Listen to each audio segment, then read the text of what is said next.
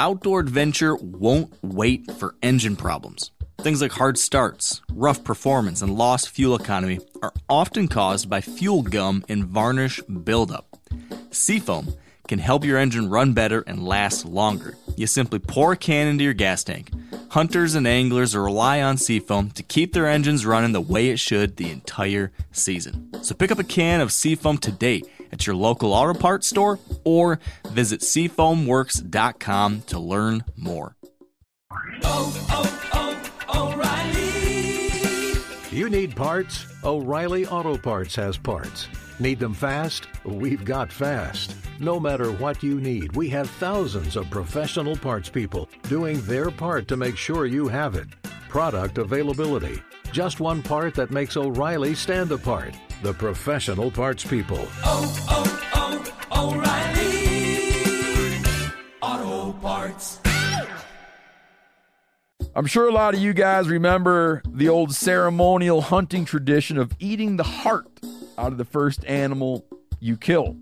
Meat from those organs are among the most nutrient rich foods on the planet.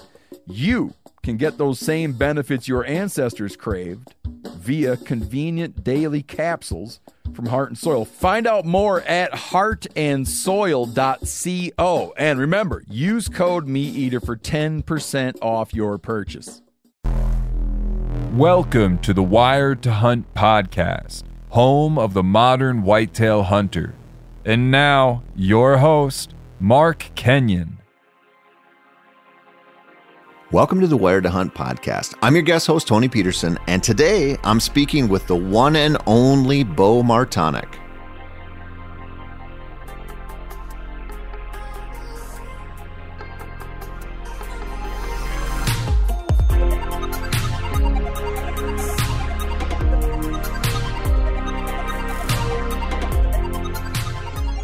All right, folks, welcome to the Wired to Hunt podcast, brought to you by First Lite. You guessed it. This is not Mark Kenyon's voice. It's your old backup quarterback, Tony. Mark is off, I guess you could say, fighting the good fight with his friend Spencer. They are actually in West Hollywood, but probably not for any of the reasons you're thinking. West Hollywood happens to be where Ticketmaster's headquarters are located. The boys are out there protesting that company after sitting in a virtual queue for like 15 hours only to not get tickets to Taylor Swift's new tour. I know, it's a shame. I know those guys are big, big fans of hers, and I hope the picketing and their harshly worded signs will do them some good and they get their tickets. And speaking of doing you some good, I have Bo Martonik on this episode to talk about public land hunting in the late season. You know, Bo is a Wired to Hunt contributor, he's a podcast host, and he's a Pennsylvania native who devotes a stupid amount of time to mountain bucks that anyone can theoretically hunt, but very few kill like he does. But whether you're a public land hunter yourself or have something a little more cushy for your late season endeavors, this show is just full of good advice. Martonik is one of the best hunters out there. And it's safe to say, if you listen to this all the way through, you'll pick up a thing or two, at least, that you could put to good use on a buzzer beater buck, no matter where you live or hunt. Bo, how are you, buddy? Good, Tony. Talk to you again. Yeah, dude, you're looking skinny. Not that, not that you weren't skinny before. I, yeah, I, uh, I, I just, I actually just got back from the gym because this is my first week back in it, and I am one of those people that I try every year to stay in the gym and working out during hunting season, and it just traveling back and forth and trying to get work done in between wasn't working, and and um, yeah, I lost about I think it was 16 or 17 pounds since uh, late August when when I kind of started my my trips out west and then whitetail hunting. So yeah, I'm I'm definitely looking a little skinny. yeah, you need to go eat a cheeseburger, man. Uh, uh, this is not what I want to talk about on this podcast, but we're going to talk about it a little bit. When when you, yeah, I, I know you uh, you you've worked out for a long time. Is it like is it something for you where you're like, I know I'm going elk hunting every year, so I got to stay in shape for it? Or was it something even before maybe you started traveling to hunt where you're just like, it was sort of a part of your life? It's always been a part of my life. Like that's been something since high school when I was in sports, and then even in college when I had no real reason to do it. I just like I like working out. I feel good when I do it, and I just when I have like a routine of just doing it every day. Like it, even to something little. Like my my workouts have changed. I've went through different I guess different parts of my life where there's parts where I got into real high intensity stuff and like just beating yourself down every day. And I realized that wasn't really sustainable. And my goal is just like, I want to be able to hunt as long as I can in my 60s, 70s. And I just want to, I want to stay, you know, competent and be as good as I can in the field. So that's, that's kind of the mentality I've had. But definitely elk hunting and stuff gives me a little more motivation when I'm not feeling like it to, to make myself do something. Yeah. You know, that's that's kind of the way that that I look at it. Yeah, it's. Uh, I mean, you know, people use different reasons, right? Like when you, when you talk to you know the average person, especially right now this time of year where we're coming up on the new year, and you know everybody makes their New Year's resolutions or whatever. It's like, oh, I want to I want to lose weight, so I'm going to go to the gym. And I was thinking about that. I was actually talking to my wife about it, and I was like, that's kind of the wrong way to look at it. Like, really, should be looking at like I just want to get in shape and feel better like mentally, physically, yeah. the whole thing. And you know, there's some awesome side effects of that. Like there's some benefits, right? You like you will lose weight, but it's like it's it's easy for people to kind of like pick one reason or another or one motivation like well i'm gonna i'm finally gonna take that elk trip so i gotta do it and it's like man that, that's great but if you can find a way to you know be like be in it all year round or like be dedicated to it a little bit more instead of that because that elk tag is going to go away. Or you know you might roll your ankle or something yeah. and you know like things change. And it's it's tough to do but it's such a benefit to enjoying hunting i think. Oh yeah. And, and just enjoying life like just in general i feel so much better. I have more energy when i'm working out consistently. I just feel better in general. And, and the one thing too is like i feel like i build uh, by being consistent with it and doing it all the time, once you get later in the season and you've been hunting for two months, you know, whether it's just weekends or you're hunting all the time, whatever it is, you kind of get wore out. And this kind of helps you continue with it, in my opinion, to be able to help continue just going day after day because you're used to just the consistency and and just need to, you know, put in the work and and go with it. And I think that the mental side of working out has helped me as much in hunting as the physical side has. You know, not not all my you know whitetail hunts or spots that I go into are you know a mile or two deep and not all like that. Like some of them aren't really that physically uh, exerting, but at the same time, it just helps me. You know, when I have to get up, you know, five in the morning to go do that, or four o'clock in the morning, that I just I, I can continually do that. And you know, even sitting in a tree, you know, back in November trying to sit all day, it I, I feel like there's all these extra benefits that come from from consistently working out. And uh, I, for, to me I, I think that it, it just it helps out a ton. Yeah i do too. I mean and I, I noticed that especially on some of my traveling trips where it's like you'd go you know maybe sit sit a stand for a couple hours and then you could go back to the you know camp or go back to your tent take a nap or chill out or whatever or you could go scout someplace new and then go sit and just like as far as being in the moment and being like really efficient with your time, it sure helps. Oh yeah, yeah, it, it, it definitely does. And oh, yeah, just like you said, instead of feeling like you're tired and want to go back and take a nap, yeah, you can be more efficient and drive down the road and check out this other spot and walk around, and you just feel more energized throughout. So that's that's where I see a lot of the benefits. And I think I think I would do better if I did it throughout the season, you know, we were talking a little bit before we started recording, and you said you were keeping up with it, you know, a couple days a week at least, and and I think that's a I think that's a, a big deal, and I had no reason not to, other than uh, I I just I I, you know, sometimes you can get in your own head that you're busier than you probably are. To be able to squeeze a even a 20 or 30 minute workout in really isn't that hard. You just got to be better at time management, I guess. May, you know, the other thing is maybe you just need a case of like crippling depression, so you have to go. Yeah, and otherwise, otherwise you'll be absolutely miserable if you don't go work out. Yeah. that could definitely be it. So I, I think I, I think uh, sorry, I was just gonna say I think that like I was struggling so bad of trying to find a deer in October that uh, that's just like all my head was focused on was just running around trying to do that. That uh, yeah, I wasn't thinking about anything else. Did Did you have an unusual year that way? Yeah, I did. Yeah.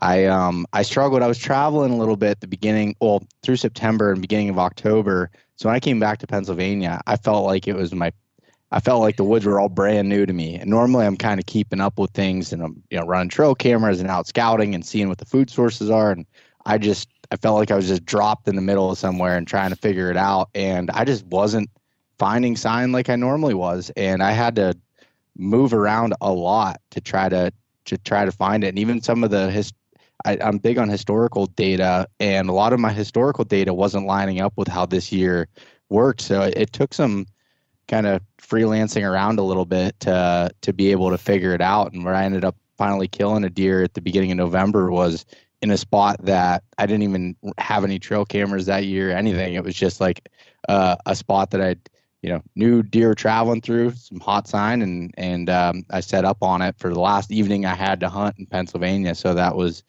uh, yeah, it was it was a tough year for for me to be honest. Do you, do you find because I, I know you do a lot of trail camera work? Do you find yourself because I, I have this struggle? I have this struggle struggle on private land and public land, but on on public land a lot where I start hunting off of memories and it usually doesn't play out very well for me and i have to go figure out what's going on. Do you is that what you're talking about a little bit here where you're like i'm coming 100%. into this i've been gone and you know instead of like just buckling down and you know going i don't know what's going on you kind of like rely on what you knew and it's always freaking changing and so you, you end up getting forced to go find them anyway.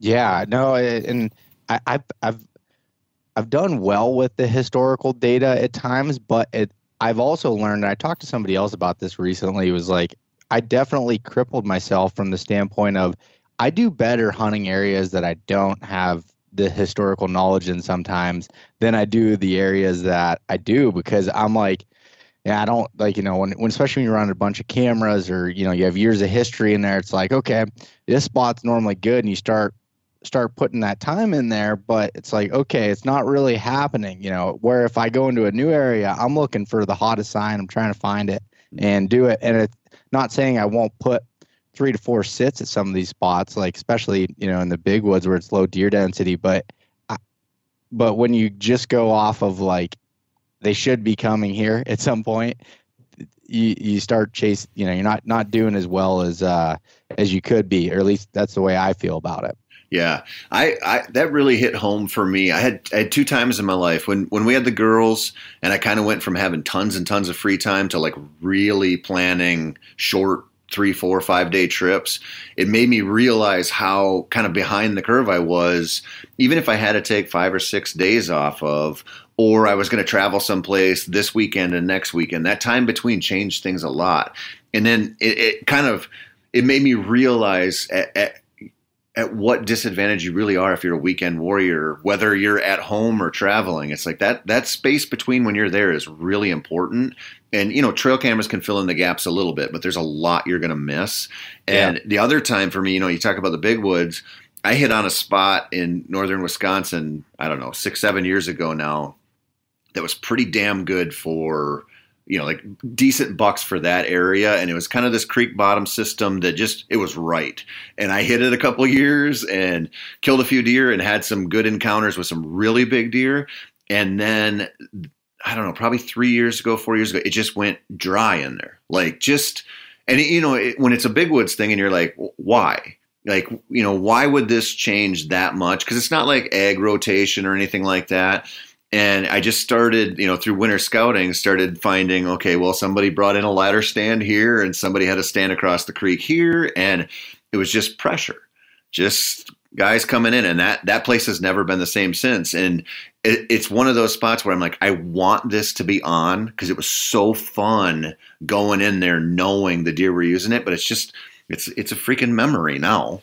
Yeah. And, and, and that's, that's, I mean, that, that is spot on for kind of how this year went for me is this spot had been so good the last couple years this one area and i was hunting one deer and i always like target one deer if i if i'm in an area i'm running trail cameras but i'll shoot other deer like i'm not a all or nothing guy with it. But it was kind of that way in this area this year because all the other bucks that there used to be multiple like great bucks that I'd shoot and this year there was, there was one and I couldn't find him. And he ended up getting uh, shot in gun season, so now I don't have to worry about him anymore, thankfully. Uh, but, well, hold on but, though. But what do you think happened there with that buck concentration? It was people. There oh. was there was pressure, and not the exact spots I was hunting, but people moved in and also there was there was no food. I mean there was browse, don't get me wrong, but there was no mass from you know years prior looked at. There is some oak trees in there and those oak trees had produced on year 1, which was incredible because it was the only oaks in the area. And you know year 2 they didn't produce, but there was a good black cherry crop and beech crop. This year none of those none of those things happened and so I think there was a little bit of the food that was that was uh, causing that, and then also the pressure because there was just there was people everywhere. I was getting trail cameras messed with. I was having just problems that I hadn't had in the past. So I mean, really at that point, I should have just kind of moved on right when that was the the case. But I was really stubborn on wanting to hunt this deer, and and uh, and I just I never never really figured it out. He did end up showing up on one of my cameras in uh, daylight when I was down in West Virginia. I'd already filled my tag at this point. The last day of the season, uh, he shows up at like 8 a.m. He's looking right in my camera and just walked by. And then uh, I ended up he he stuck around all through until rifle season, and then uh, someone ended up shooting him on the second second day there. But uh, yeah, so that that was kind of uh, that was kind of a, a learning curve for me, and I, I ended up just like once I realized I wasn't finding him and I was kind of wasting time uh, per se on it. I just started moving around and covering ground, and then that's when it ended up working out for me. And and you know, obviously there's always a little bit of a luck involved, and uh, and with the weather being so hot, it was 72 degrees when I shot my deer, and I was like, okay, I need to go in some dark timber and some creek bottoms, and that was it felt 10 15 degrees cooler down there, and I don't I don't typically uh, I don't typically like let the weather determine completely how I'm gonna to move unless it's like sustained weather. You know, if it's like one day of 70 some degrees, that's not typically from from my experience going to shift that deer movement to the point that oh they're going to the bottoms or they're doing going to the north slopes like that's not typically what I've seen. But once you start getting, you know, five, six days or even three to six days of that kind of weather, then it starts seemingly affecting the the daylight movement down in those bottoms. So that's uh that's kind of what I had to do. Yeah. When you when you talk about uh, kind of riding out that spot that had had some mast for you and then didn't have mast for you and people moved in there, I, I honestly think that that might be the number one hang up that that most hunters have as far as their own success because we fall in love with the idea of a hunt happening where we want it to happen. And man, it that is a great way to kick yourself in the nuts because it's so rarely happening. I mean, if you if you just look at like where most of the hunting content is produced, and you look at I mean, I guess maybe not today, but 10 years ago where the hunting content was produced, it's places that are so tightly controlled that you know those deer are coming into that food plot every Halloween or whatever, and nobody's touched them, and that hunt can happen this year just like it happened last year and the year before, and you know the bucks change, but the the situation really doesn't. And you know, for most people, that's really not an option, even if they're trying to work on private land to make that happen like it's a kind of a different deal for for most people. And that idea of just like well i want it to happen this way. You know i want it to be november 3rd on my favorite stand and it's like god you know that's such a trap. Yeah. Oh it, it, it definitely is. And and i fall into it from time to time as much as i know that like have experienced that and understand it it's still hard to get your own personal like if you were to ask me if you were if you laid out the situation I had, I feel like I could give you decent advice. But when it's myself, that's where I struggle. yeah. I mean, it's it's a it's a hard thing, man. I mean, I think I think that's why, you know, people such as yourself and, you know, other guys who travel a lot and hunt public land a lot get really good at this stuff no matter where they go because you're just forced to face that reality all the time.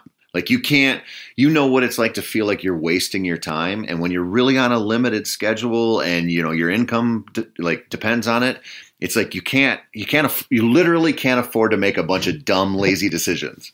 Yeah, that's a, that's a good good way of putting it. So are you are you working on? Uh, you you have any buck tags left now?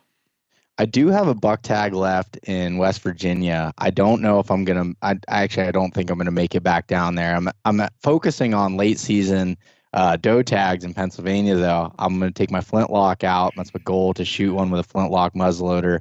So I'm kind of focusing on that, but I'm also playing. I'm hunting as if I'm hunting bucks and I'm even moving cameras around so that, you know, when I am in this position, because ultimately I will be in a position where I have a buck tag in my home state here at some point in the late season that uh, I, I want to be able to kind of figure it out a little bit and or at least have more information with it. And I do that every year to try to try to learn and, and understand these deer a little bit better. But so personally, no, I don't really have any more uh, buck tags that I'm going to be hunting as of right now. How about yourself?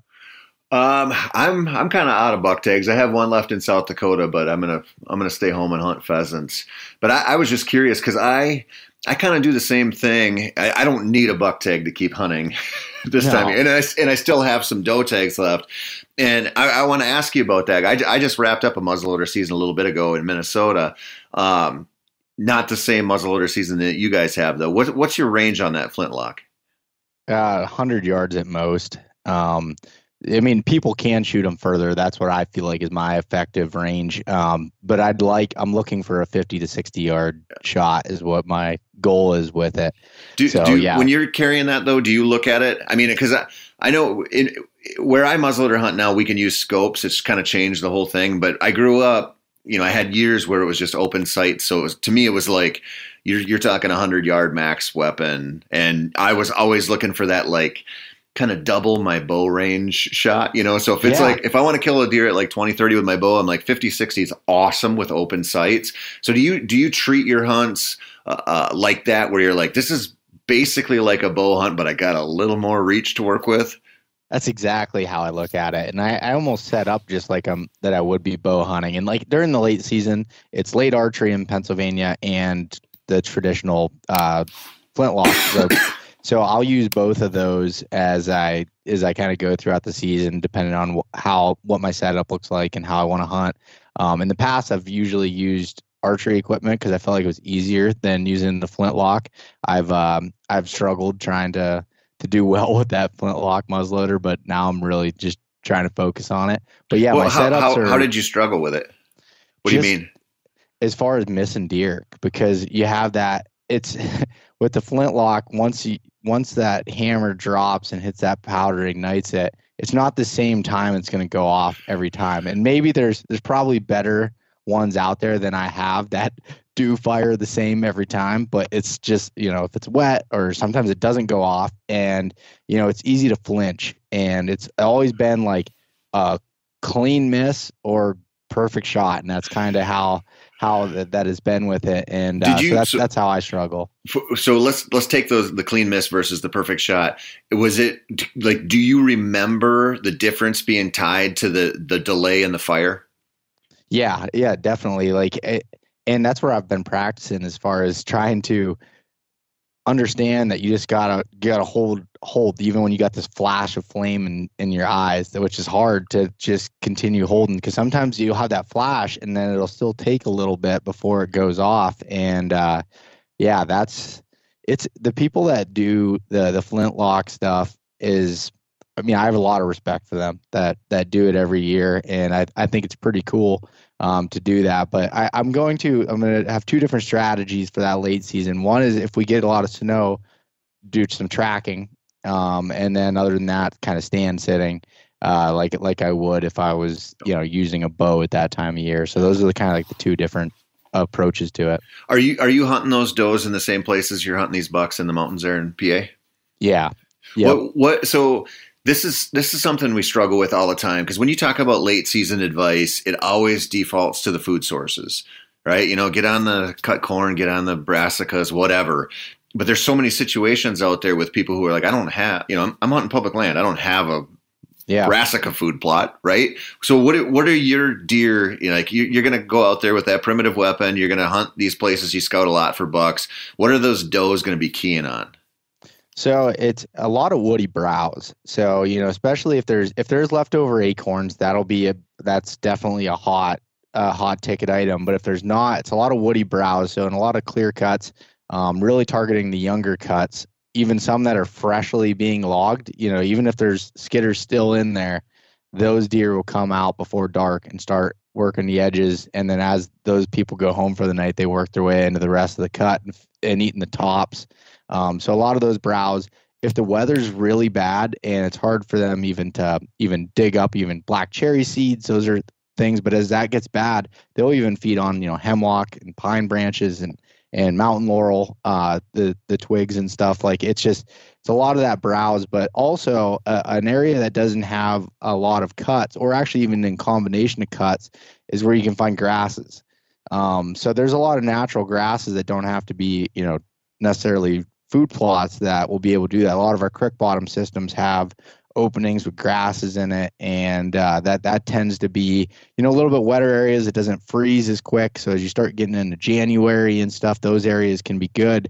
And I've really learned that from shed hunting, where you know that, that where the places that I'm finding sheds on some of those bad weather years, I I tend to find the bucks in uh in the late season as well. But um, so those are kind of the areas I'm focusing on. But like the my if I could put an ideal situation out there for you, it would be kind of a um, anywhere from a two to five year old clear cut that's got some briars coming up, you know, that that has like a lot of that browse that's readily available. They're probably laying down almost in the same spots that they're going to get up, um, but you're just trying to be just off it, kind of on those edit edges, and being able to get them as they come by feeding. Or even in the center where you get like a log landing that has a bunch of grasses from where they used to have a log landing.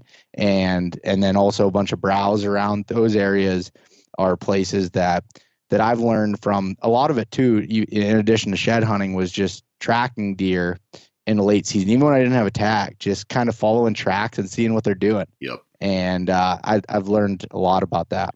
Yeah, I think you get a real crash course on how deer actually feed when you watch them browse like through clear cuts. And when you do the big woods thing and you see just especially this time of year how important those soft edges are. Like you just like the little bit of change in habitat it's it's so important to them and it's so easy to overlook if you have destination food sources that are like really reliable but man they they teach you a lot when you watch them mill through those clear cuts Well, I, I learned, I mean, just even this week. So our gun season ended on Saturday, and then that was coincided with some cold weather and some snow that we got the Sunday right after it ended.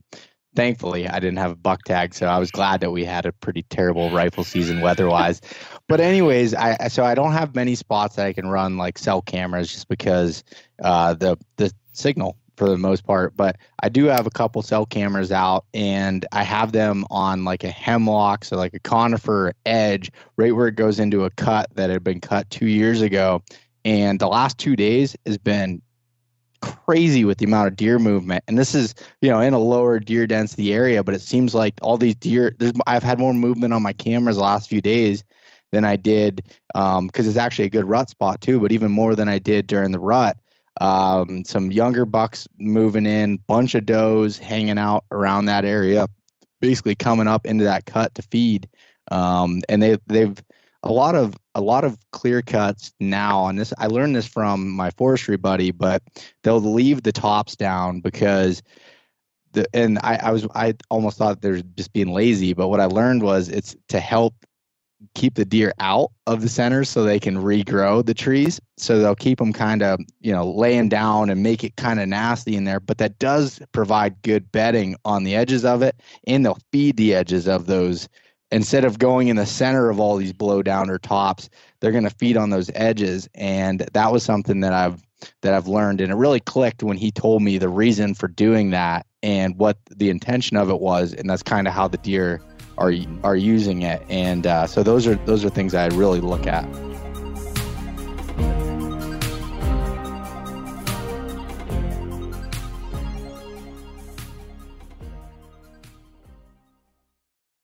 Now, a lot of you guys are familiar with the old hunting tradition of eating, you know, some organ, the heart or a chunk of liver off the first animal you kill. I had that when I was a little kid, and it was a big deal. Organ meats were always prized by frontier people who knew the importance of getting a lot of different minerals and nutrients. And as often is the case, those guys were onto something. Because organs are among the most nutrient rich foods on the planet. And you can get the same benefits your ancestors craved via convenient daily capsules from Heart and Soil made exclusively from regeneratively raised, grass fed, and finished cattle.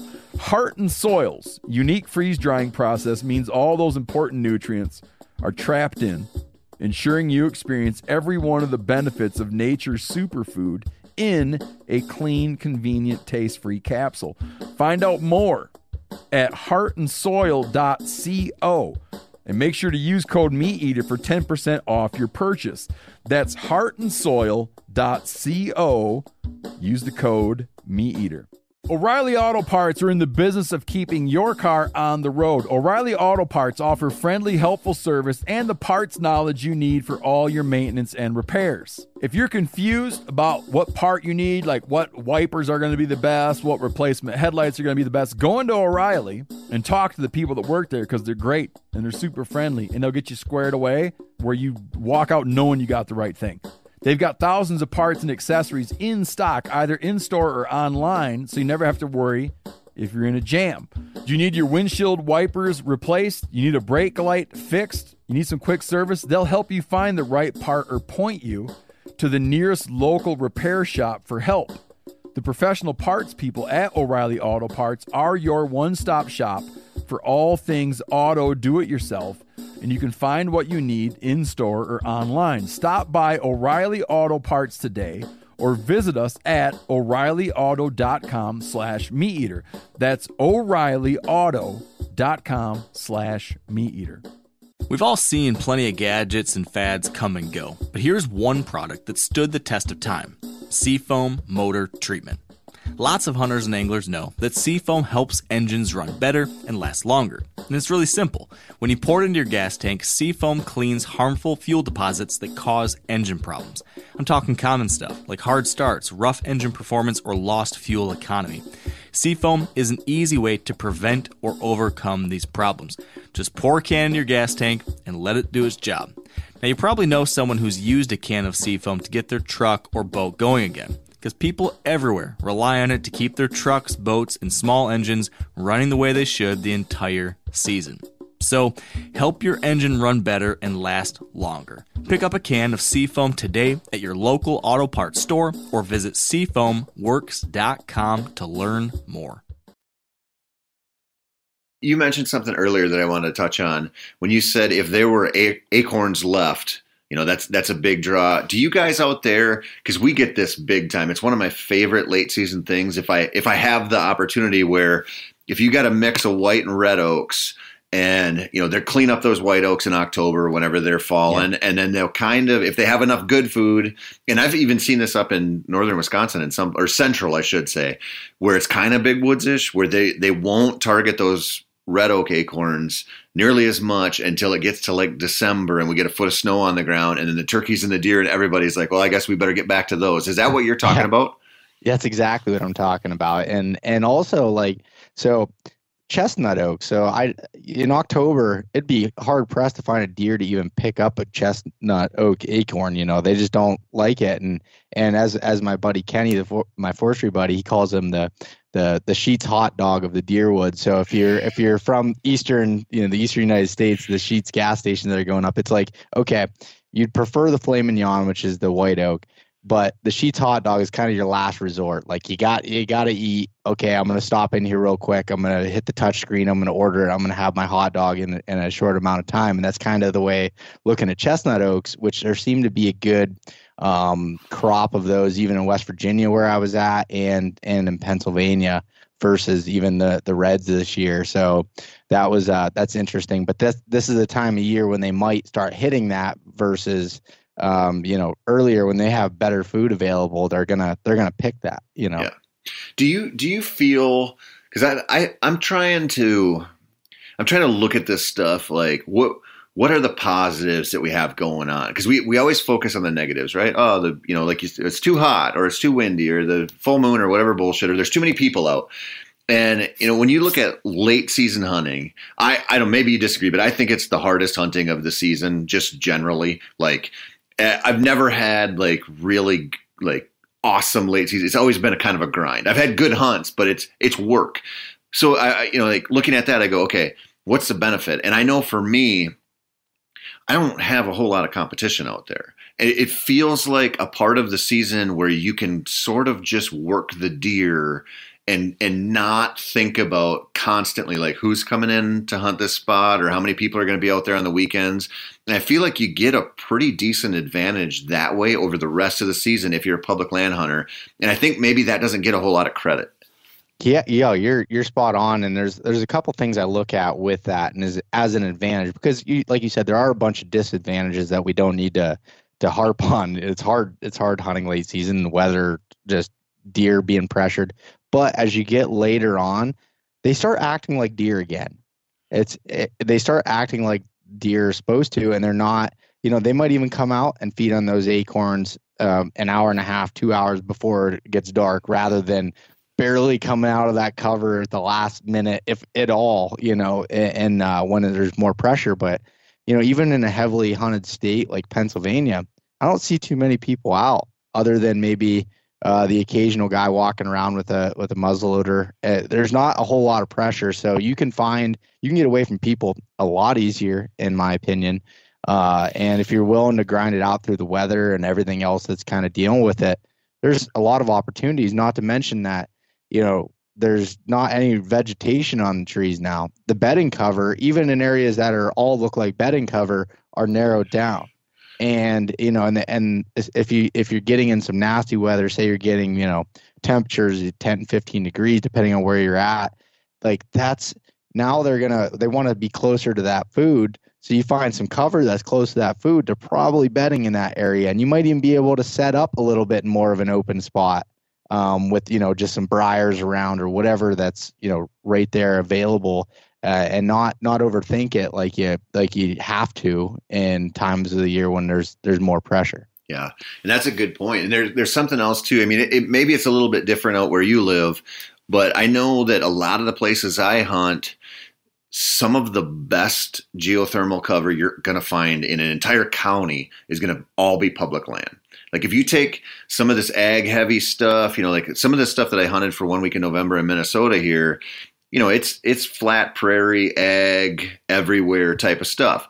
And if it can be farmed, it's going to be farmed and it's going to be private. And if it can't be farmed, it might be public. And so all of the, you know, willow creek bottoms and freaking cattail sloughs and these little bands of timber that are just like in these places that they can't run a plow through those, you know, you might look at them and go, well, yeah, there's people pheasant hunting there all the time or deer hunting there all gun season. Well, now when most people are kind of out of the woods, those places offer those deer the best cover. So they might have been riding it out in a private fence line or a little homestead or something for much of the season or a, a CRP field.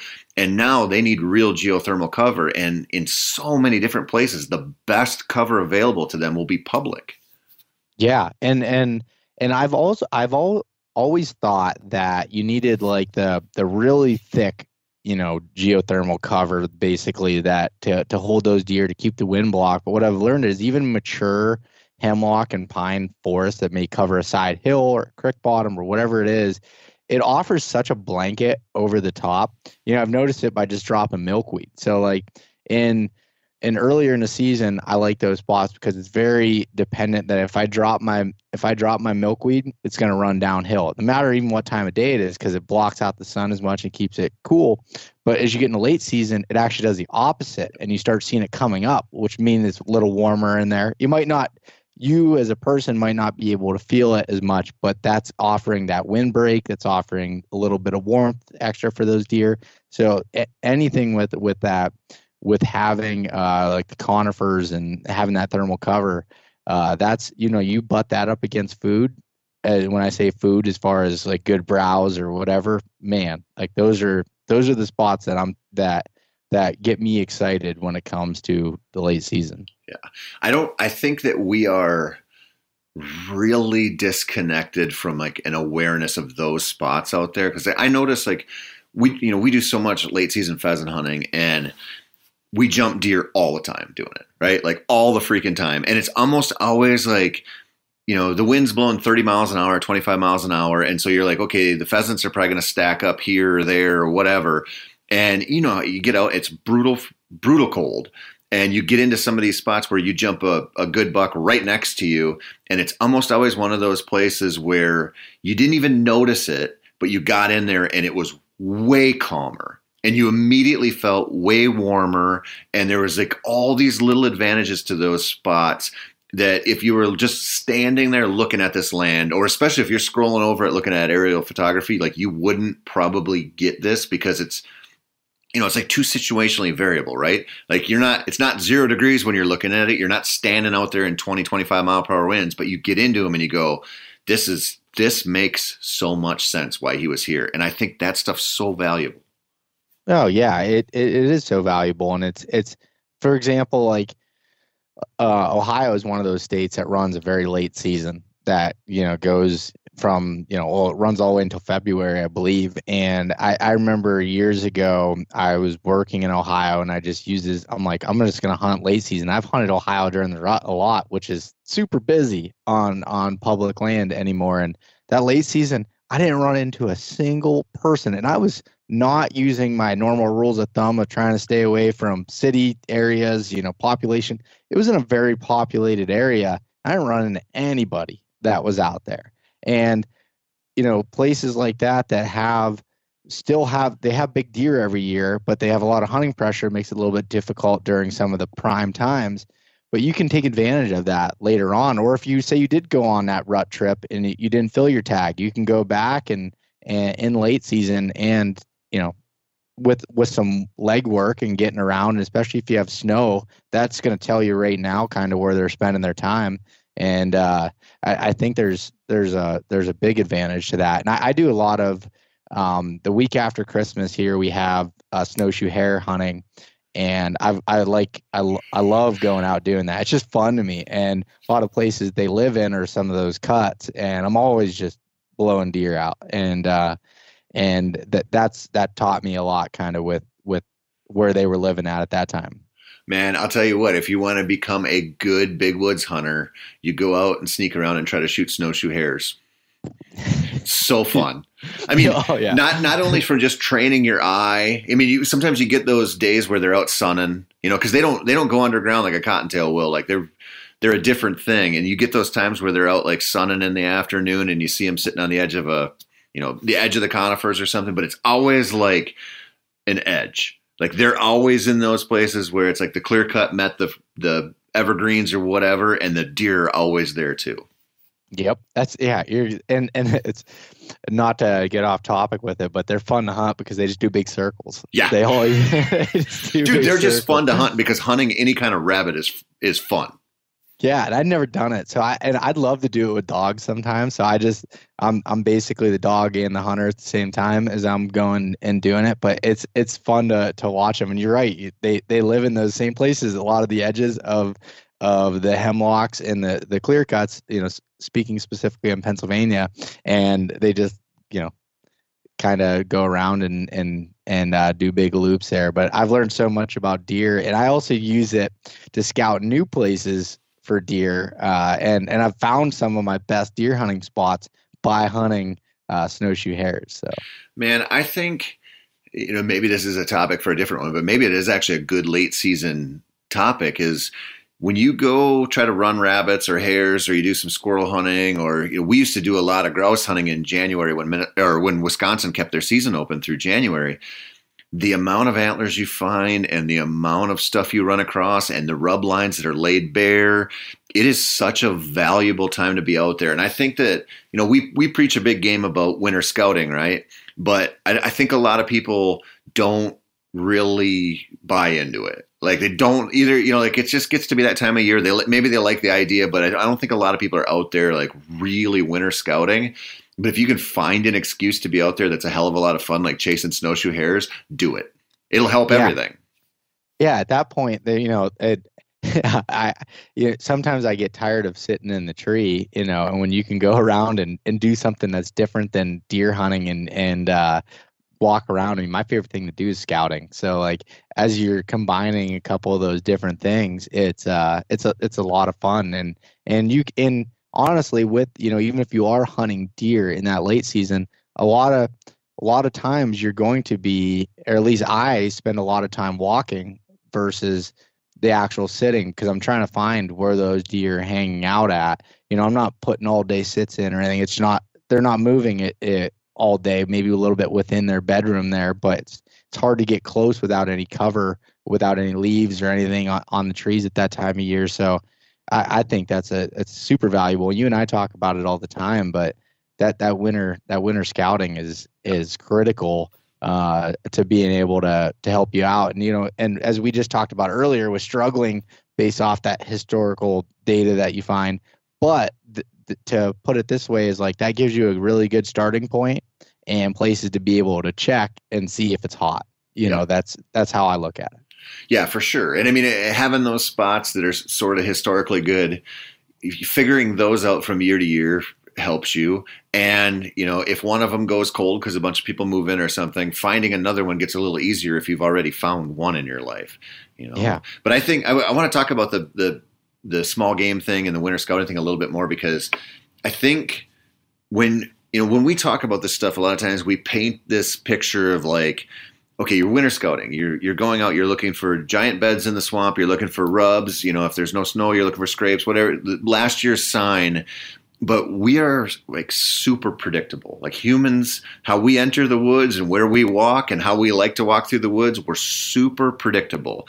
And when you go with a different purpose in mind, if you're like, I'm going to go find some snowshoe hares and I'm not out here just to scout deer, you're going to go where you think those snowshoe hares are going to be. And it'd probably take you into different little spots than a pure scouting mission would. And I think, I think some of that stuff is maybe like the under, most underrated aspect of becoming better at figuring out deer. Yeah, no, and and no matter how much you do it or how long you've done it, you do get predictable. I mean, I get predictable, especially in spots that I I feel like I know from hunting it for so long. You start you park at the same places, you walk the same way in, or you might be like, "Oh, I have a destination to get to before you start scouting." But once you once you're you know doing something different like when I'm hunting snowshoes, I'm basically hunting them from the time I'm off the road, especially if there's you know cuts right there or whatever. And it might be a spot that I'm like, oh, there's gonna be people there for you know deer season, and I overlook in my own head. But then you figure out like, oh, this is actually everybody's overlooking it, and you bump some deer, you find some sign in there, and whether you you actually throw a hunt at it or you just set up a trail camera and learn, like there's there, there's so much value in in that. And and that's that's why I mean even when I'm not small game hunting when I'm you know shed hunting or winter scouting or whatever and just walking whatever you learn you learn a ton. Because you know when I'm when I'm actively hunting a lot of the times you know you're you're thinking about the wind you don't want to be blowing deer out you don't want you know there's a lot of things that you do where when you're not hunting you don't think about those things and you can find some pretty cool spots Yeah, I mean, I, I think there is. I, I think maybe the biggest benefit of winter scouting is just simply because you're not that concerned with what happens. You know, like Yeah. you're just you can go scorched earth a little bit and and look at some stuff. But I also think you know, like I, I know like, not a lot of people are going to listen to this and go snowshoe hare hunting to get better at deer hunting. But I'll tell you, we had my buddies and I had some years where we hit them hard. Like we we would you know, and, uh, and obviously it was tied to some grouse hunting and some cottontails, whatever. Were but but the snowshoe thing was always kind of a novelty to us because we never grew up with that. And I'll never forget some of the some of the public land spots I bow hunt. You know, they got they have snowshoe hares in them, so we'd go in there.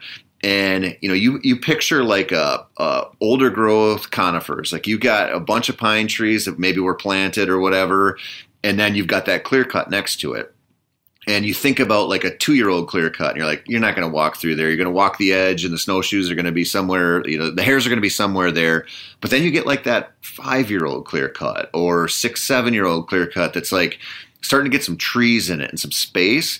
And you know so you put a you put somebody on the edge of the, the pines in that clear cut and then you cut in 50 yards into that clear cut where you might not have gone in there if you were just walking through there because it's a hell of a lot easier to stay in those pine trees.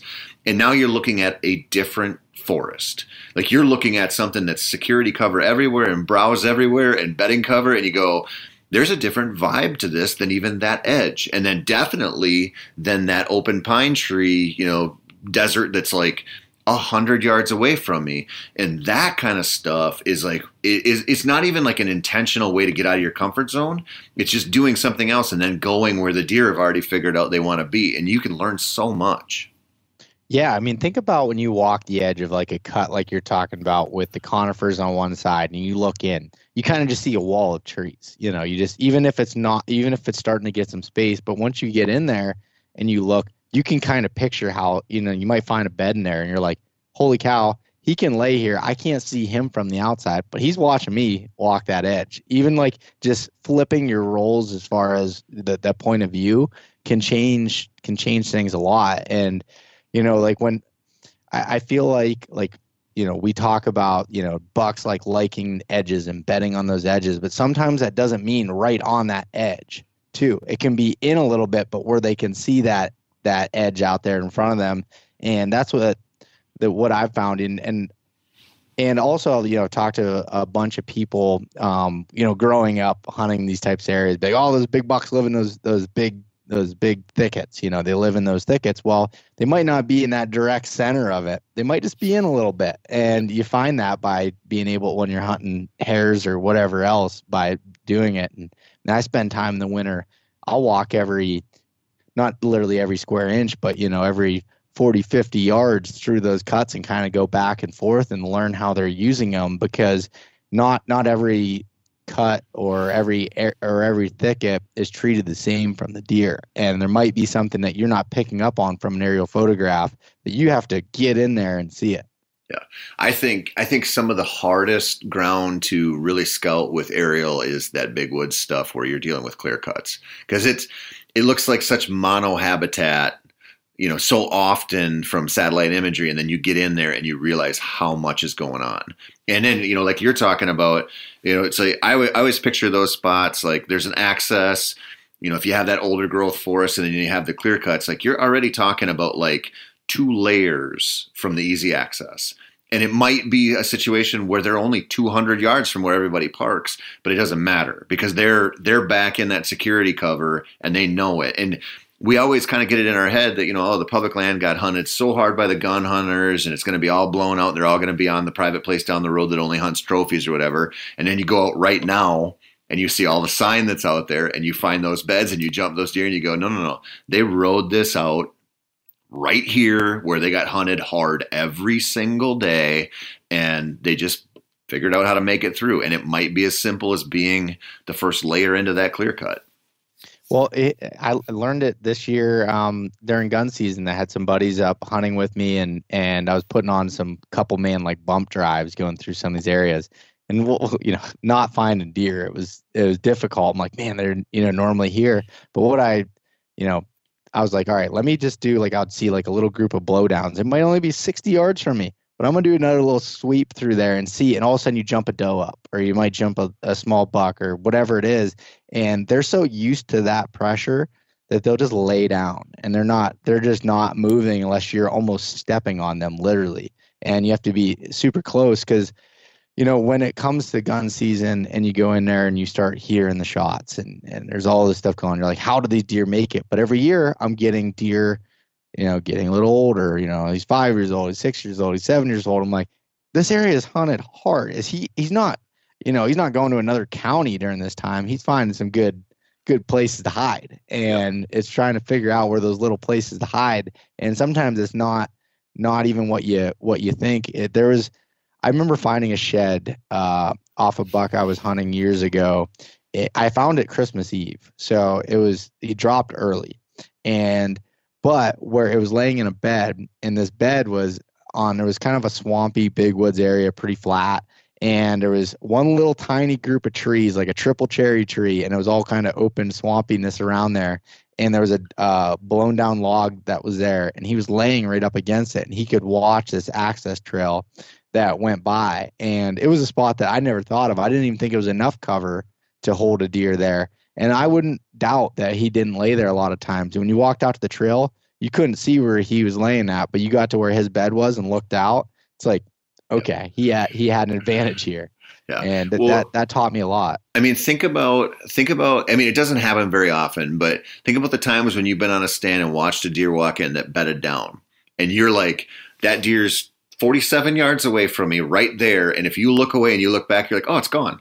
And then the ear flicks, and you go, oh, it's Yeah. it never moved. I mean, and that's a deer that you have every advantage over possible because you watched it walk in there. And then now you think about the average person walking through the woods, and there's a deer that's bedded in a blowdown like that with every advantage in the world.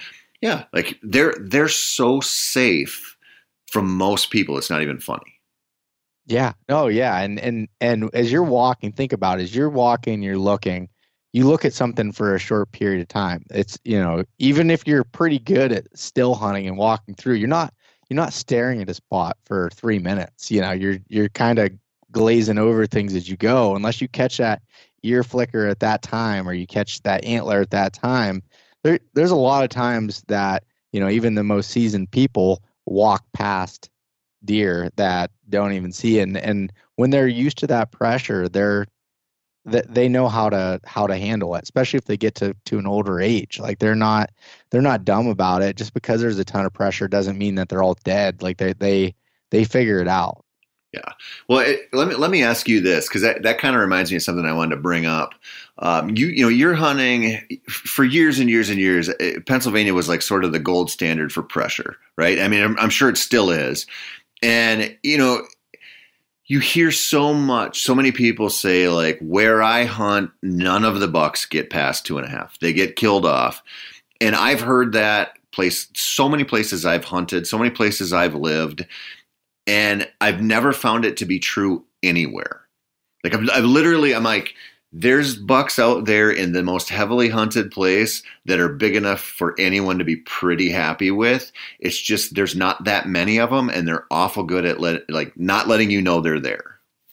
yeah oh yeah uh, yeah 100% and it's it's funny you know with in, pennsylvania you know i i run a lot of cameras so like I, i run in PA alone, 35 to 40 cameras, maybe even uh, uh, more than that. I can't, I don't even know exactly what my inventory looks like, but I run a lot of cameras and I bet on any given year, I get, you know, bucks that are five plus, you know, years old. I bet there's eight or 10 of them that I can find, sometimes more, sometimes a little bit less, but on some areas that are really heavily haunted, like not, I would say like our rifle season, our gun season isn't as pressured as it used to be when I was a kid. Um, the there used to be a there used to be a lot more deer and uh, not any there wasn't really any big deer then. It was just higher populations of deer and not as many and they just they they'd get kind of wiped out. But as you as the deer density dropped down, um, it did reduce pressure a little bit, but still you'll go into a spot um, where there's people everywhere, but there's still you'll still find these deer in this place. Like the one area I'm thinking of um, that I mentioned earlier with that buck laying there, like this is a very flat, easy access type spot with roads everywhere, and there's always people in there in gun season. But I find the biggest, oldest deer there every year, and it's just it it, it even boggles my mind like that. Even though I I've seen it before, like it just it boggles my mind how they do that and they do and and I think it's just trying to to figure out what your area looks like. You know, I can't give a specific situation that's going to be exactly relatable to somebody in Michigan or, or somebody in Wisconsin. But if you use you kind of look at that mindset or you think about it from the standpoint of all right, how how are they living? What are they doing? How are they working through this and try to figure out what that looks like in your area. I think it's I, I think you can be surprised on what you find.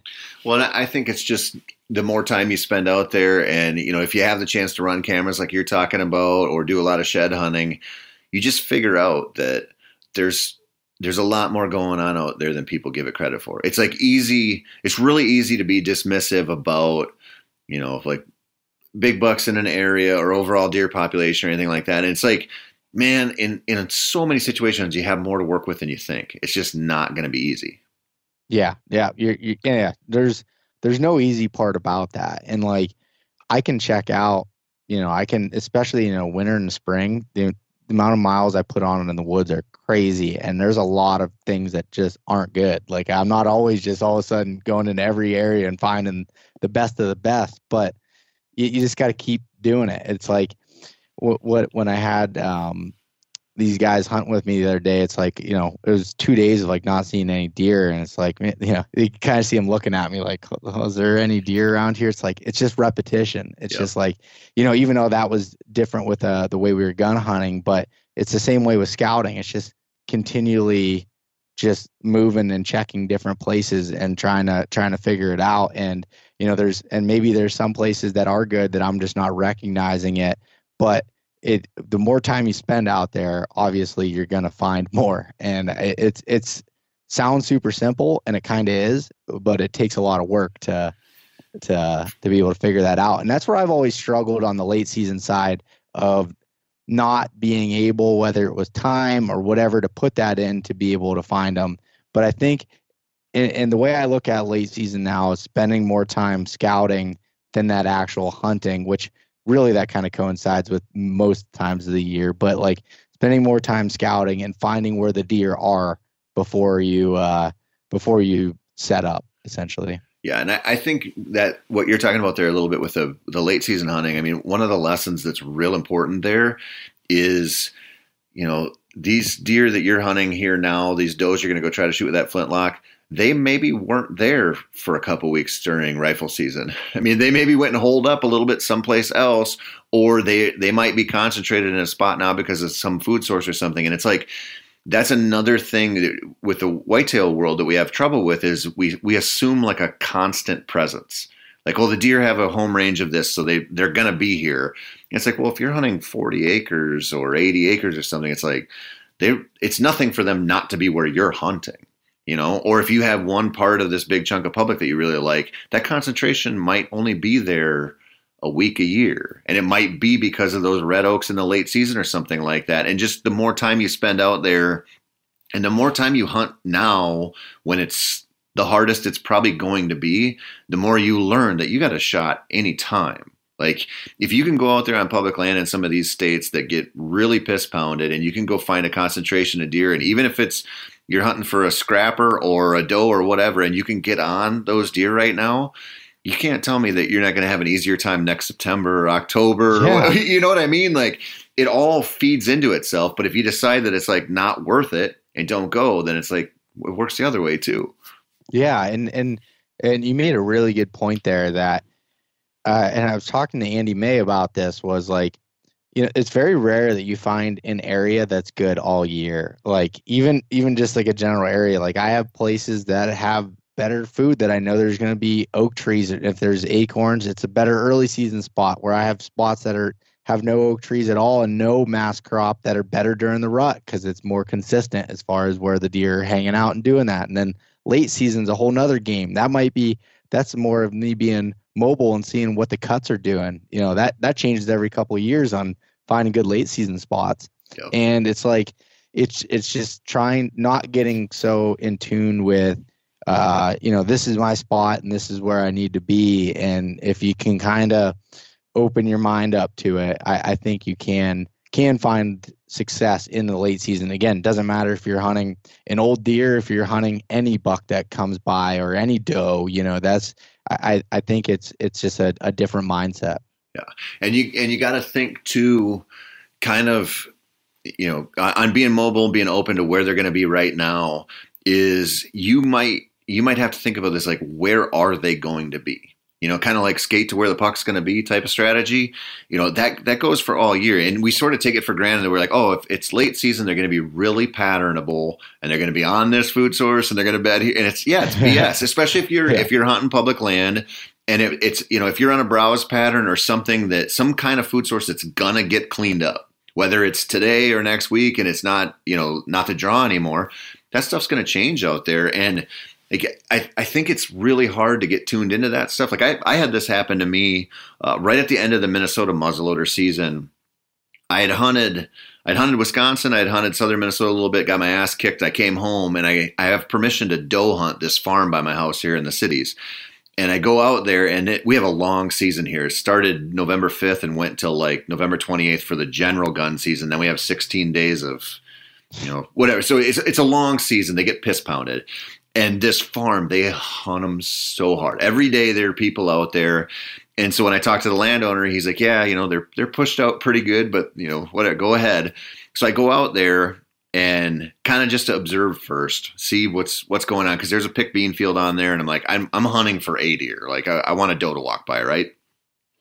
And I can see a group of like 15 of them across the road, which they might as well be on Mars. There, I can't hunt over there. It's nobody's Yeah. hunting over there, whatever. And I'm like, well, there's all my deer.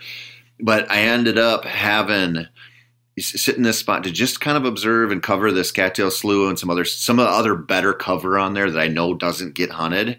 And the only deer I see that night, it's like a 130 inch eight pointer, gets up out of his bed out in these cattails and walks right by me, 80 yards. I can't shoot him because the landowner won't let me, and so I have to let a a late season 130 incher go.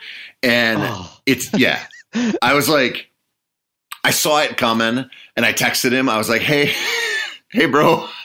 I got buddy. a really good one, co-, and he's like, "Nope." I'm like, "All right, you know, it's his land, whatever, whatever." So then, the only deer I see, and I'm like, "Man, you know, this is like a place on paper should have everything. It's got food, it's got cover, it's got suburbs right next to it, so there's some sanctuary. But the pressure on there is enough where those deer are mostly gone. But that buck, who's been hunted pretty freaking hard." just he's got his little thing figured out there in that little security cover. And so I went out the next night and the landowner told me, he's like, he's like, listen, if you want to shoot a little buck, go ahead. Not that one. And I'm like, are you sure? Because if I have a little buck come out, I'm going to freaking lace him. He goes, whatever. I go back out, get into a different stand to get back into the cover a little more. And I'm just like, you know, we have fresh snow. There's no tracks. I'm watching turkeys. I'm like, I, I, I as soon as I get into my stand, I can see 15 deer, including bucks, across the road. All the deer that I'm hunting, and it's just like one of those deals where I'm like, I know they're gonna come back. Like they'll work their way back here, but those deer are effectively just. It's like you picked them up and you put them in a place you can't frickin' touch them anymore. And it's so wild to see that on private land. And then you go into public land and you think, okay, well, the rifle season just came through here. Like, yeah, it's going to affect things, but they're going to like normalize again. You know, like they're gonna, it's it's gonna happen. It's just like you got to be in tune enough to know, like, is this, are they coming back together here now that most people have left them alone? If they have, you're gonna have badass hunting. If not, you got to keep looking. Yeah, and and I, I want to go back to something that you said with the pattern, the patternability of them. So that's Should we that's, you air know, quote I- that? The Yeah. patterns. yeah the patterns that you're gonna find air quotes and like so I'll, I- i've gotten messages from people that are like newer to hunting big woods and be like hey how many days in a row does this buck need to show up on camera before you think i should hunt him? I'm like One. i don't yeah, i don't i don't ever have i don't ever have a buck that shows up multiple days in a row. That just doesn't happen. And it's like a lot of that comes down to your intuition on you know and finding that sign. And and that's where i think people can use trail cameras to a detriment of themselves. And i use a lot of trail cameras but i don't for the most part i don't even use it for that season other than knowing that a buck's there. Like that doesn't that's that's past intel. It don't matter. It, the the big woods is a little bit different. And there's a lot of other scenarios that are probably similar to this but this is kind of what i'm familiar with. And you got to you got to use kind of your gut instinct when you see that sign of like hunting it. And just because you don't see anything one day doesn't mean that you know if you were good and you didn't blow anything out you can go back in there that next day and hunt it again it might take a few sits before you see anything and that's just the nature of it and and uh, I, I just but i will say that i do i don't i don't sit the same spot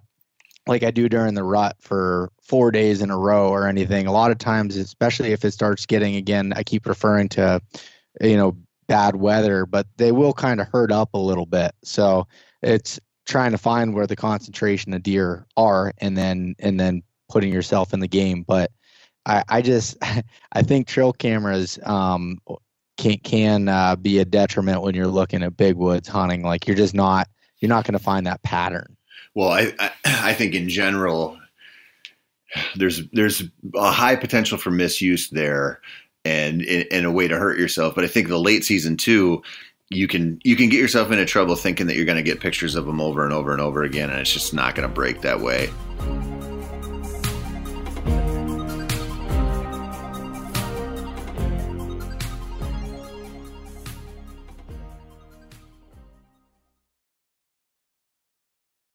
Now, a lot of you guys are familiar with the old hunting tradition of eating, you know, some organ, the heart or a chunk of liver off the first animal you kill. I had that when I was a little kid, and it was a big deal.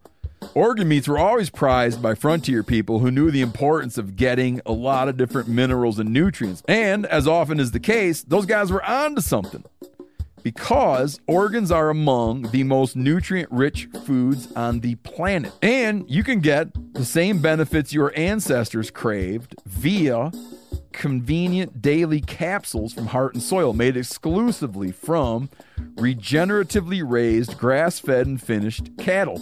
Heart and Soil's unique freeze drying process means all those important nutrients are trapped in, ensuring you experience every one of the benefits of nature's superfood in a clean, convenient, taste free capsule. Find out more at heartandsoil.co and make sure to use code MeatEater for 10% off your purchase. That's heartandsoil.co. Use the code MeatEater. O'Reilly Auto Parts are in the business of keeping your car on the road. O'Reilly Auto Parts offer friendly, helpful service and the parts knowledge you need for all your maintenance and repairs. If you're confused about what part you need, like what wipers are going to be the best, what replacement headlights are going to be the best, go into O'Reilly and talk to the people that work there because they're great and they're super friendly and they'll get you squared away where you walk out knowing you got the right thing. They've got thousands of parts and accessories in stock, either in store or online, so you never have to worry if you're in a jam. Do you need your windshield wipers replaced? You need a brake light fixed? You need some quick service? They'll help you find the right part or point you to the nearest local repair shop for help. The professional parts people at O'Reilly Auto Parts are your one stop shop for all things auto do it yourself and you can find what you need in store or online. Stop by O'Reilly Auto Parts today or visit us at o'reillyauto.com slash meateater. That's o'reillyauto.com slash meateater. We've all seen plenty of gadgets and fads come and go, but here's one product that stood the test of time Seafoam Motor Treatment. Lots of hunters and anglers know that Seafoam helps engines run better and last longer. And it's really simple. When you pour it into your gas tank, Seafoam cleans harmful fuel deposits that cause engine problems. I'm talking common stuff like hard starts, rough engine performance, or lost fuel economy. Seafoam is an easy way to prevent or overcome these problems. Just pour a can in your gas tank and let it do its job. Now, you probably know someone who's used a can of Seafoam to get their truck or boat going again because people everywhere rely on it to keep their trucks, boats, and small engines running the way they should the entire season. So, help your engine run better and last longer. Pick up a can of Seafoam today at your local auto parts store or visit seafoamworks.com to learn more. I want to ask you another thing. So, like when I when I told you that that landowner greenlit me on shooting a scrapper or a doe, it was so freaking fun because I knew I'm like I actually I knew there was a little buck living in this one spot. I'm like if that sucker walks out, I'm going to shoot him, and he did. He was the only deer that came out, and I killed him, and I was so freaking happy. Uh, a little three pointer was awesome. Uh, but what what I love about that, and what I love about the late season, especially on public land or you know this flintlock hunt you're doing, is you get to go hunt deer. It's not like I'm waiting for that great big buck to show up on camera on that scrape or whatever, or it's prime time and I want to just tiptoe around the woods and not not make the wrong move. You just get to carry that flintlock out there, and now you're hunting deer. Like you're just like you see some does coming through the woods. That's that's awesome. And I think I think we we're kind of forgetting about that in hunting. Like the trophy, the, the push for trophies is like so heavy now that people are kind of skipping a lot of steps to get good at hunting and forgetting like yeah okay if you have the right scenario and you've worked your way into it and you and that's what what blows the wind up your skirt great. 160s are bust. But there's a lot of situations where you're just setting yourself up for a horrible season or a horrible hunt if your standards are just so out of whack with your situation. And it's so nice you know when you're down to this fourth quarter last couple minutes of the fourth quarter and you're like i'm going out on public land now for something. It's fun to just go hunt deer it, no, you're you're so right, and I, I I think about this all the time, and and so I, I had I had uh, I'd started kind of filming some of my hunts uh, recently, and I'd put out a couple videos uh, this year for me self filming some hunts, and I went from shooting a a pretty well one of my best bucks in Pennsylvania to the next video me shooting this little seven pointer in New York that was like you know year and a half two year old maybe uh, and it's like how how do you have these different standards? It's like I, I don't like I'll have like really high standards in places if I if that's what I feel like I want to do but I also want to have fun and like and I do have fun like in West Virginia this year I put very high standards on on myself and I let some gr- really nice bucks go that that um, that I would have been happy with anywhere else. But I was like, I just wanted to to shoot something really big there. But that doesn't mean that you know when it comes to Pennsylvania, I've also been targeting older deer, especially in the last five six years. But when it comes to um, late season, if I want to go out and have fun and shoot a scrap buck, I'll do that. And that's like I I, I I'm and I don't fault anybody that has the different mentality of like it's this or bust throughout the whole thing. That's just not where I'm at, and that doesn't seem fun to me. If I'm like, oh, I'm setting 160 inch standard across the board, and then I I, I also like shooting deer, and I I have fun doing that, and and I have just as much fun shooting smaller bucks as I do older ones, and it's it's uh you're you're right. You can get caught up, and especially um when you're uh, especially when you're newer to it like it's one thing to you know say someone like yourself that's hunted for a while and you're like i want to challenge myself and i'm trying to hunt some big deer and that's like that's a new challenge for you but when you're new to it like there's nothing like repetition and and and getting yourself in that scenario of going back to full draw or pulling a gun up on something and seeing how your emotions react to any deer like that's I, I and that's you know the way I've looked at elk hunting for since I've started with it. Um, you know, I've been doing it now for five years, but it's not, or maybe even six years, but it's not. I still feel brand new to it. Like that's to me, I'm just trying to kill, you know, elk, and that's that's the way that it that it comes down to it. And I think it, I think you can get caught up in seeing what so and so is doing or this or that, and try to make that your goal, and it can be frustrating. Yeah. Well, and it, you know, I mean, that that's a, another good point. Like the elk thing. I mean, whatever. Do it. People can do whatever they want. Set their standards wherever.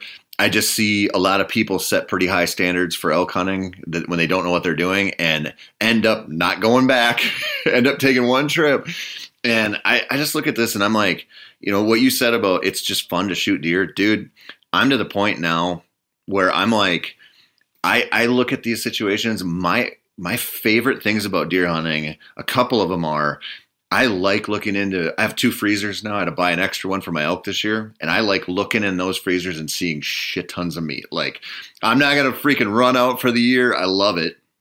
But I realize I'm like, I just like shooting deer. Like I like when you when you have that situation where it's like whatever deer it is that you see it and you're like, I'm gonna try to kill that one, and it starts getting into your red zone. That's the best. Like there's there's nothing better. Like you and you don't get that very often. And I noticed that like it kind of really hit home for me with my daughters taking them this year. Uh, because when I took my my I took one daughter out, she killed spike right away, and that was done. It was a quick little encounter. But my other daughter, we went out and she shot a doe in the morning and she had another doe tag. And I was like, let's go sit. We got a doe and a buck tag. And we had these does really cagey. Like they were like, ah, I don't think, I don't think we're going through there. And you could see them. And I remember just like the whole time, because I'm like, I can't whisper to her or anything. I'm like, we're just, she's got to read this situation and we have to stay no noise, no movement, and just hope they settle down and come in. And it was like a, a long encounter with them close before this one doe finally broke and came in and I just remember thinking like that was so freaking fun. Like it yeah. just just that like it, like anticipation of like is the shot going to happen? Is this going to blow up? And I just can't like this is just me personally. I don't want to go into a season where if I know I'm targeting really big deer, which can be super fun in some situations, I'm just not going to feel that like I might go my entire season and maybe only feel that once or twice, and it might not break my way. Or I can get into these situations where you're talking like you go hunt late season does on public land, like you're gonna your heart rate's gonna spike at some point during that hunt. Oh, I'm looking forward to that as much as any hunt this year, and it was it was funny, and I got to see it again where um when I, I kept referencing this this recent gun hunt that I did with some buddies. So Lee Ellis, he uh, from Seek One, he's killed 370 inch plus deer in other states this year. He came to Pennsylvania with me, and he told me he's like, I want to have fun, like I want to learn your style hunting. And he's like, "What should I be looking at?" I said, "Any legal buck." I was like, "You got three days, like." And he ended up shooting a nice three year old, and but I was, and he was like, he goes, "Bo, I I was excited as excited as shooting any of those big deer and had just as much fun of doing that um, even though this doesn't you know compare as far as inches on the on the wall. And i thought that was really cool to to see that and be a part of it. And i wasn't even the one pulling the trigger and i was just ecstatic like Yep. and then my buddy shot another buck later a younger deer and just like we had him hanging at the the pole camp. We cooked tenderloins at night. We, because we'd done a po- podcast and then afterwards cooked up a bunch of tenderloins and it was just like this is fun like that's Yep. that's a really cool uh, experience and that's why i'm looking forward to this late season of just getting out there and hunting deer and just and to be honest i mean trying to shoot a doe when you're trying to shoot doe is not easy sometimes it's it Oh. can be just as hard if not harder when you don't want to shoot a doe they're uh they're everywhere but that's the well, I mean, that's that's a really good point there that nobody ever talks about. Is like we we take does so for granted, right? Like, oh, I could kill does anytime I want because you're condensing an entire season of not trying to kill them into your head, and you're going, I was all over him. You know, it's kind of like the dude that's like, oh yeah, I could have shot the 130, but he looked kind of young, and it's like, yeah, and he was 54 yards away in the brush, and you never had a shot. You know what I mean? Yeah. Like when you actually get out there and you're like, okay, I'm I'm gonna kill one. I'm not just gonna sit here and watch them and not pick up my bow or not pick up my gun. Totally different. I, you know, that farm that I killed that little buck on here with the muzzleloader last year, I did a bunch of late season bow hunting on there for a doe, and I never killed one. And I mean, I would see those does coming in, and I had a lot of encounters. And I would be like, oh my God, I'm going to get busted drawn again because they're going to hear it, you know, like dead calm. And every freaking time I had a chance, something went wrong. And I was like, if you think you're really, really good, like there's some situations where you'll go out and you'll try to kill a late season doe in a place where a lot of people hunt and you go, like, this is not, this is not easy. This is not what we make it out to seem. It's freaking tough. Yeah, I know, and I'm I'm concerned about that part. Like I, I when I don't know if it was it was last year. Yeah, last year I tried and I I, I failed. Like I didn't I didn't do uh, any good when I was targeting a, a doe specifically, and it was just like, and I had like a decent amount of time to put towards it, and I was like, how is this the case? Like it it it's not it's not as easy as you put it out to. And I I had a guy message me about that too. And it's like, I'd love to hear like some talks on just shoot hunting does and i'm like thinking about it i'm like yeah i i, I don't really think about that that much and Yeah. and you know in my own head other than when all of a sudden i have tags filled then i go out and try to do it and it's a struggle it's not just because it's a doe doesn't mean it's easy Yep. you know some of those some especially you start getting some of those old does whole they're they're smarter than those bucks are. Dude i i actually just wrote about this. Like i i honestly think that we give bucks too much credit and does not enough credit. Because you know people talk about how big bucks are a different species and all this stuff and we we've always had a vested interest in making them seem like mythical right? Like it does guys like you and I it serves us well if people think that bucks have a sixth sense and they're impossible to kill and all this Yeah. bullshit right? But when you think about their life you know most of the time those big bucks the reason that they're so hard to kill is they're pretty freaking rare right? Compared to a lot of the other deer like there just aren't that many of them and yeah like listen they're good at surviving don't get me wrong like i fully believe that.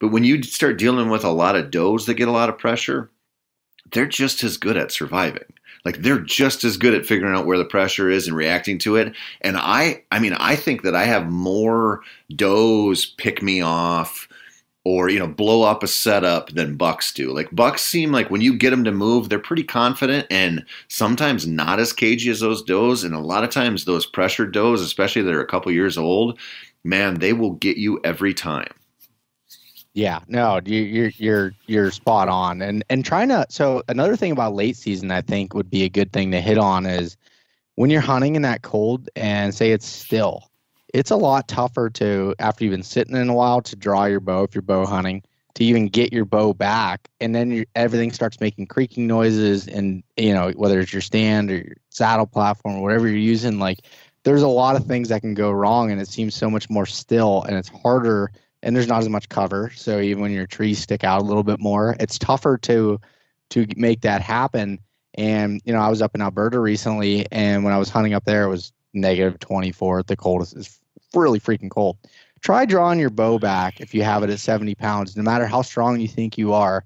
When you've been sitting there not moving for hours on end, and then try to to do that, it takes a different level. I'm actually in the process of setting up a specific bow for hunting cold weather that's an inch shorter draw length and set at 60 pounds instead of 70 and so it's just easier to be able to do. And once you start having layers on um, you know practicing with all that stuff on because it's different and yep. it's everything's different. You know when i and when i shoot i shoot a, a thumb release uh, for most of the season but when it comes to late season i use a trigger style again because i can't have that close to my face because it, I have the the potential to hit the trigger and I've done that in practice by hitting my collar or doing you know something.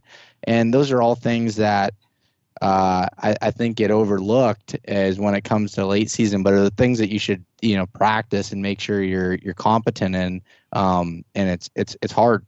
Yeah.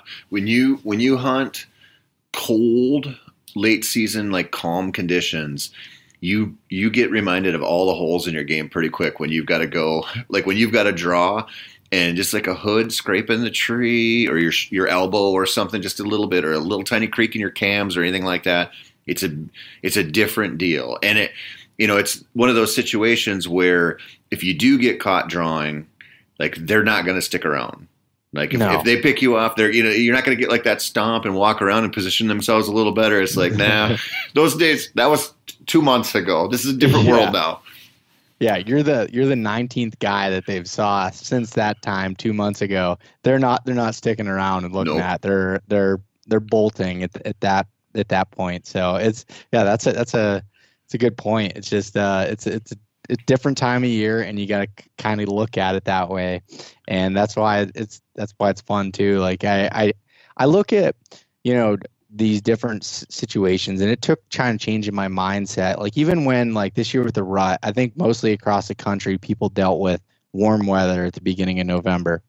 And I, I I feel like everyone gets really down about it, and you know, including myself. I don't. I'd rather have cold weather. Everybody would, but it's like, okay, look at this as a different thing. Like, what can I do differently to to, to be able to kill something in this this scenario? Especially if you're on like public ground and and you know and and you have limited time to hunt. Like, you have a, a specific time. You can't pick. You can't be like, oh, I'm not gonna hunt these days because they're not perfect.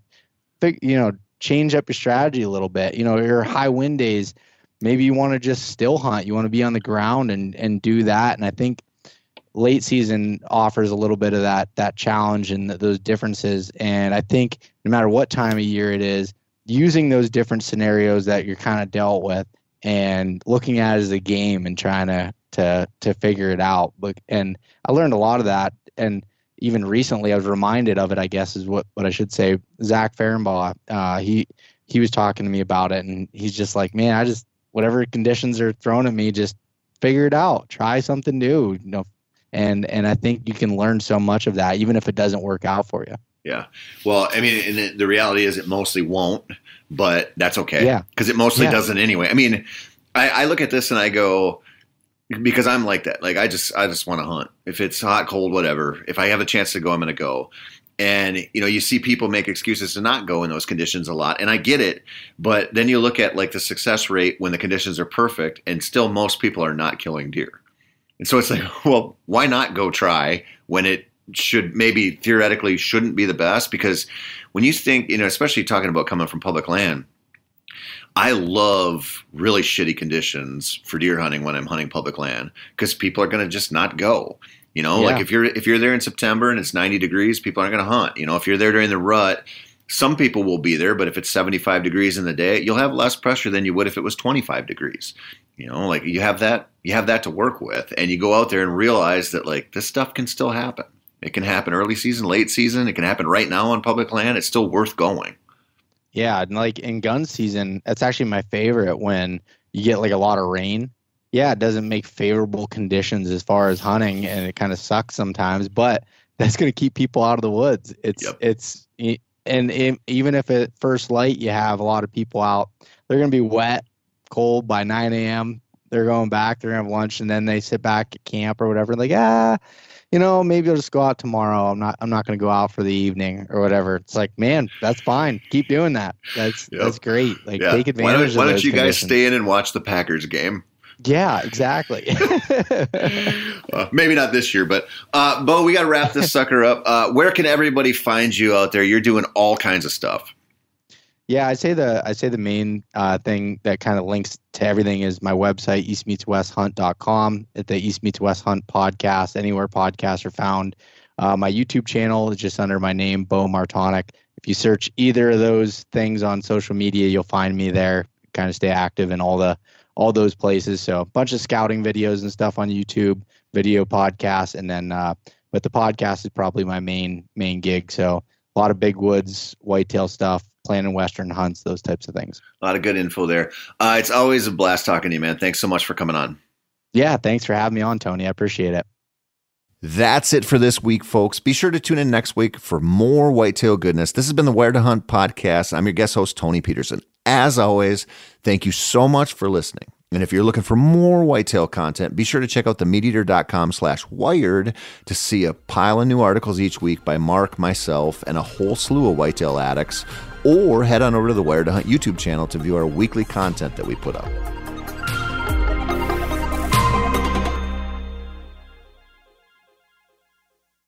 Outdoor adventure won't wait for engine problems. Things like hard starts, rough performance, and lost fuel economy are often caused by fuel gum and varnish buildup.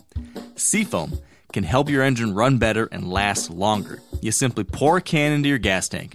Hunters and anglers rely on Seafoam to keep their engines running the way it should the entire season. So pick up a can of Seafoam today at your local auto parts store or visit seafoamworks.com to learn more.